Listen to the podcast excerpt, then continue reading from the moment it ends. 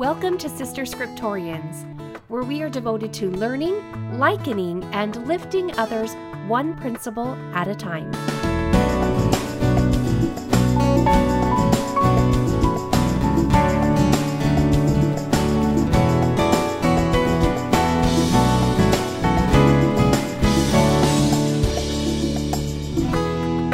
Episode 22 For a Wise Purpose. So, as I was setting up the equipment for this week's podcast, I just had a rush of gratitude fill my heart. Thank you so much for meeting with me each week. Thank you for tuning in to Sister Scriptorians and welcome. Thank you for those who have rated the podcast, who have reviewed it, and who have shared it with your loved ones. And if you haven't done that yet, I ask you, will you? Will you just go to iTunes and will you give us a, a rating? And oh man, I just love to, to read your reviews. It helps me to be able to feel like I'm having a connection with you. I hope you feel you're having a connection with me as we meet together each week to talk about amazing principles that draw us closer to our Savior Jesus Christ and to our Heavenly Father.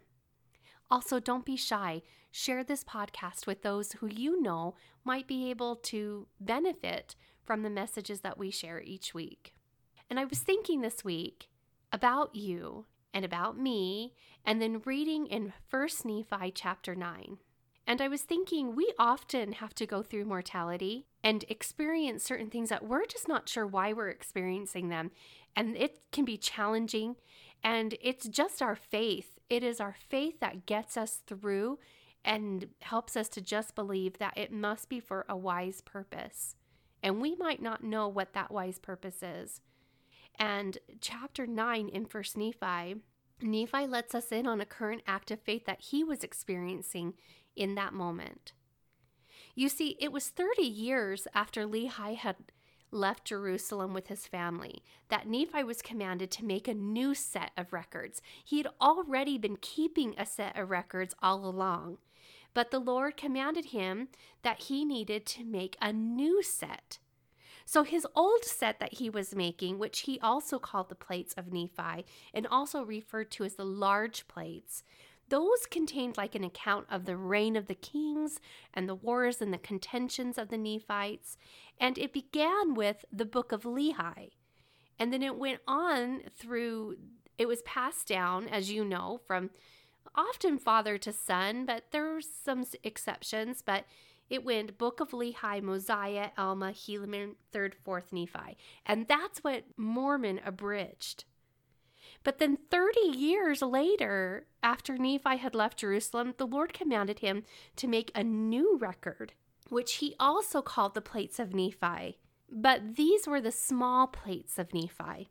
And the purpose of these plates was to capture the ministry of the people, to capture the many things which were good in the sight of God and that would profit Nephi's people. The small plates is what we refer to as 1st and 2nd Nephi, Jacob, Enos, Jarom, Omni. There must have been an element of curiosity, wouldn't you think? Especially since Nephi had been keeping a record all along, but now he was being commanded to go back and to pull out important elements that taught of God or the ministering of Lehi and Nephi. So here he is, he's pulling out the teachings of God and he's selecting important teachings of his father, which is basically chapters 1 through 8 that we've covered in 1st Nephi. And essentially, he's making a second record that's jam packed with the testimonies of Jesus Christ, of Lehi and Nephi, Isaiah and Jacob, and also their prophesying and the eternal truths that the children of men are going to need. Despite his confusion of needing to do this, Nephi obeyed, and he recorded The Lord hath commanded me to make these plates for a wise purpose in him, which purpose I know not. But the Lord knoweth all things from the beginning. Wherefore, he prepareth a way to accomplish all his works among the children of men. For behold, he hath all power unto the fulfilling of all his works. And thus it is. Amen. for a wise purpose in him, which purpose I know not. Nephi may not have known why, but he trusted in he who did. And even almost a thousand years later, Mormon, after completing his abridgment of the large plates of Nephi, came upon the small plates, and they were pleasing to him, and they were choice unto him, and he knew they would be choice unto his brethren. And so he included them, and said he included them for a wise purpose. For thus it whispereth me, according to the workings of the Spirit of the Lord, which is in me. So Mormon didn't know why he needed to include these plates, but he knew they spoke to his heart. He knew that they were precious and pleasing to him. But yet, he might have seen them as redundant because he had already abridged the book of Lehi, which these plates were essentially covering. Now, a part or a portion of that wise purpose, we don't even get to discover until over like 2,400 years after Nephi makes his record. So Nephi doesn't even get to see or to discover what this wise purpose is. But it happens when Joseph Smith begins translating the golden plates that he found in the hill Cumorah. And he began with the large plates of Nephi which remember began with the Book of Lehi, and he translated 116 pages of manuscript. And it was Martin Harris. And remember, Martin Harris, he was the one who helped finance this project, and he also would, from time to time, act as a scribe for Joseph. And Martin Harris repeatedly asked Joseph to take the manuscript home so that he could share it with his family. And this episode isn't intended to discuss the pressures that were on both of the men and analyze their actions. But it sufficeth me to say that the manuscript was lost. The book of Lehi, that had been translated by Joseph Smith, fell into the hands of wicked men, who the Lord warned if Joseph was to attempt to translate it again, these wicked men would change the wording in the manuscript with the intent to catch Joseph as one who was pretending to translate. But just like Nephi testified of a characteristic of God, the Lord who knows all things from the beginning and who has all power to fulfill all of his words, he would not have his plan thwarted. So he knew 2,400 years earlier that the manuscript would be lost. And he knew what Satan's tactics would be.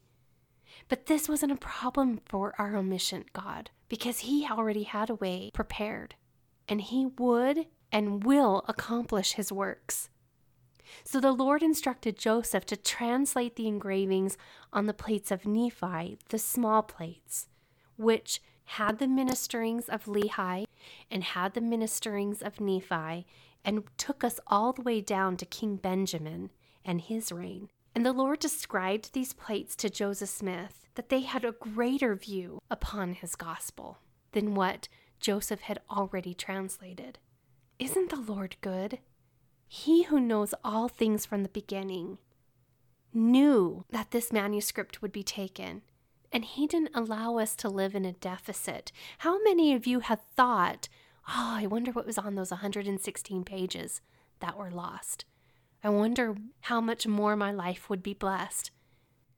Well, you're not living in a deficit because He, in His wisdom, orchestrated a way to add upon us. Take that, you cunning devil.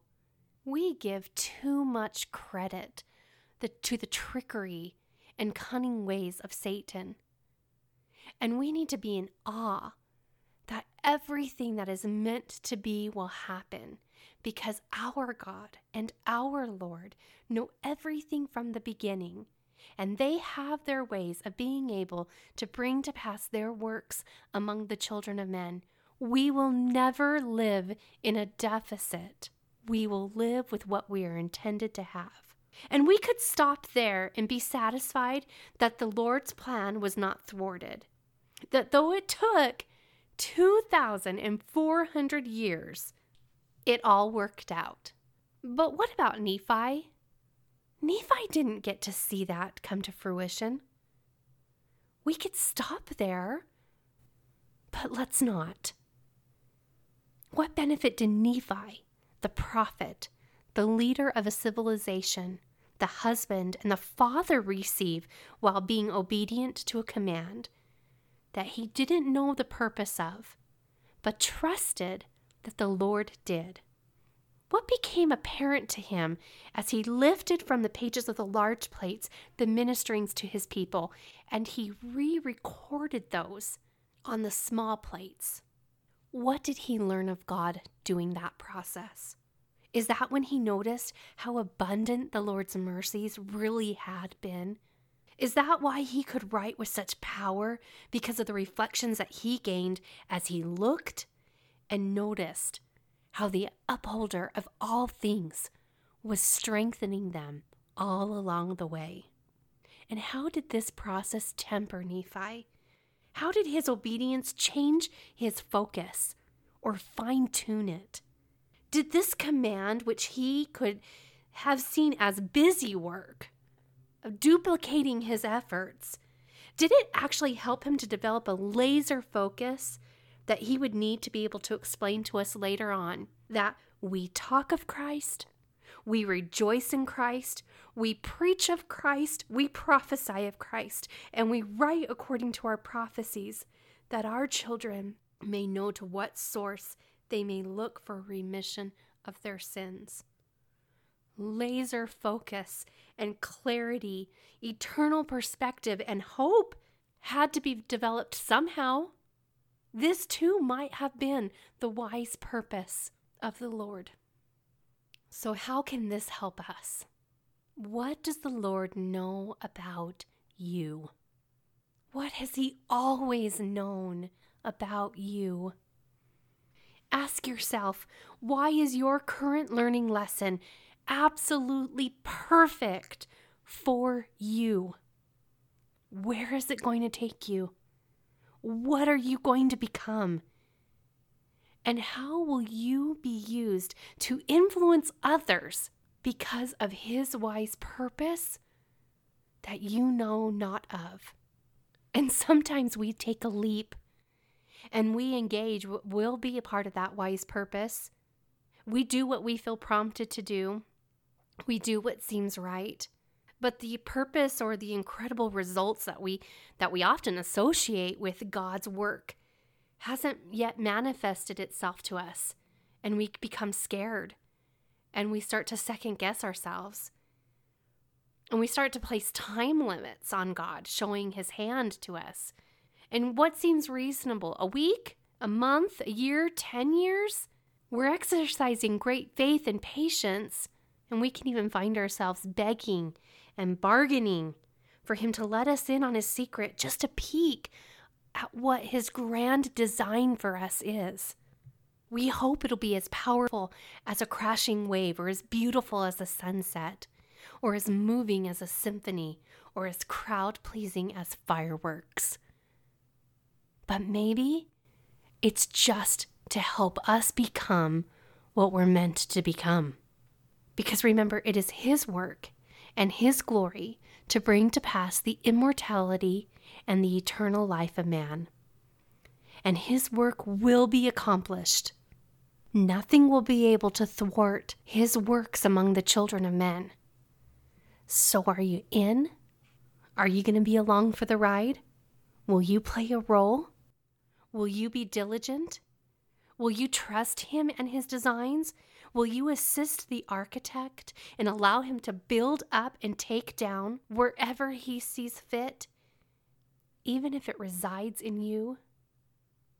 From the beginning, he knew what you could and would become, and he has prepared a perfect way to accomplish all of his works. And nothing will be left undone, and nothing will be left to chance. He has the ability to move you here have someone move there, to have something constructed, or have Nephi prepare a record 2,500 years ago that will bless, strengthen, and bring you peace and protect you all while you choose to come unto Him. Disappointments are inevitable, and disappointments hurt and can come when we too quickly at a period where God hasn't put one. In nature, God has testified of such things in a sunset. My husband likes to take pictures of sunsets, and he has taught me to appreciate the beauty that a sunset can bring. And we can view it and we can proclaim how spectacular it is. But then it will begin to dim. And we may even experience some disappointment that it's that it's leaving our evening too soon. But how many of you have stayed long enough for the afterglow? The afterglow is a reemergence of beauty. And it's usually just as lovely, or maybe even brighter, or richer at least, than the original sunset. And to me, it's like a message that reminds me to not call it quits too soon and to come back tomorrow. To remind me that He is in charge and He is the Creator, and that I'm being asked to do things that are a wise purpose in him that I know not of, but he knoweth, because he knoweth all things from the beginning. And he has prepared a way to accomplish all his works among the children of men. And that includes me, and that includes you. I hope that helps. Sister Scriptorians, this week, I just ask you to trust. To trust in His wise purpose to trust that He knows all things from the beginning, to trust that He has prepared a way, and that He has the power to fulfill all of His words. Have a good day.